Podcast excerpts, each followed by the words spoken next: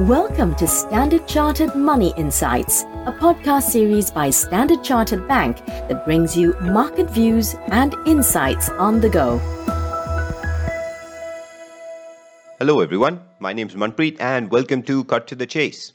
Now, today I wanted to talk about the Canadian dollar and the main question, as one prominent FX website asked it, of whether the loonie can indeed break free.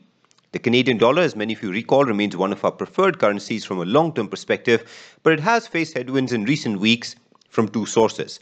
One has been a retreat in several commodity prices, including that of oil, which is a key Canadian export.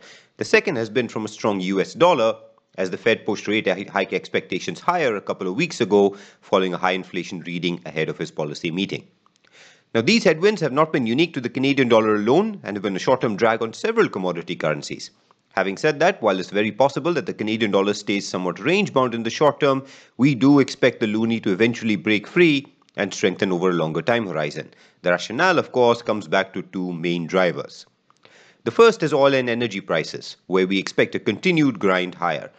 Prices have cooled somewhat since early June amid US efforts to improve relations with Saudi and other efforts to boost output globally to help cap energy prices. However, as we discussed in yesterday's podcast, the risks of further oil price jumps remain high. While G7 leaders continue to work, work on possibly capping the price of Russian oil imports, there is a risk Russia retaliates by reducing supply, pushing prices back up again. A recovery in Chinese economic growth and hence oil demand could also be a more structural driver of higher oil prices. This is why we remain of the view that there is room for oil prices to stay elevated or even grind slowly higher. For the Canadian dollar, this is a positive factor, in our view at least. The second is domestic central bank policy. In a story similar to what we witnessed in the US not too long ago, Canadian CPI inflation rose in May sharply to about 7.7%, well above consensus expectations and the central bank's own forecasts. While jumps in energy and food prices were one key driver, a jump in shelter costs, which are more sensitive to central bank policy, was another key driver of inflation. While the central bank has hiked policy rates by 50 basis points previously, market expectations of a 75 basis point rate hike at the next policy meeting on July 13th look increasingly likely and priced by markets. For the currency, we continue to see this as a positive as it increasingly places the Canadian dollar in a very small group of currencies where the central bank is hiking policy rates at a pace close to or possibly as fast as the US Fed. Now, this can be a key source of support in markets where the US dollar remains strong and relative interest rates remain a key driver of currency markets. Now, given this positive backdrop, what can shorter term technicals tell us?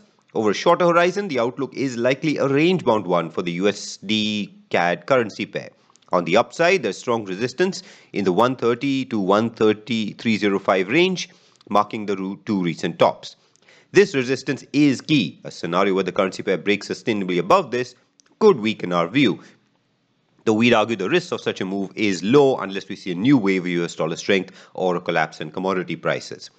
On the downside, technical support sits at 1.285 and around 1.280. Over the horizon of the next few weeks, we expect these levels could mark a short term range the currency pair could hold in the face of still, a still strong US dollar.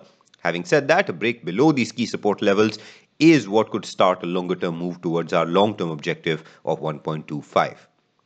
So, a couple of key levels to watch range bound in the short term, but we remain bullish from a longer term perspective. But we'll pause there. As always, if you enjoy this podcast, please don't forget to rate and like it. Thanks for listening and wish you a happy trading day ahead.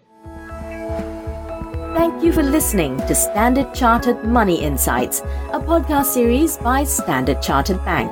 For more details on the latest market insights, subscribe to Standard Chartered Money Insights.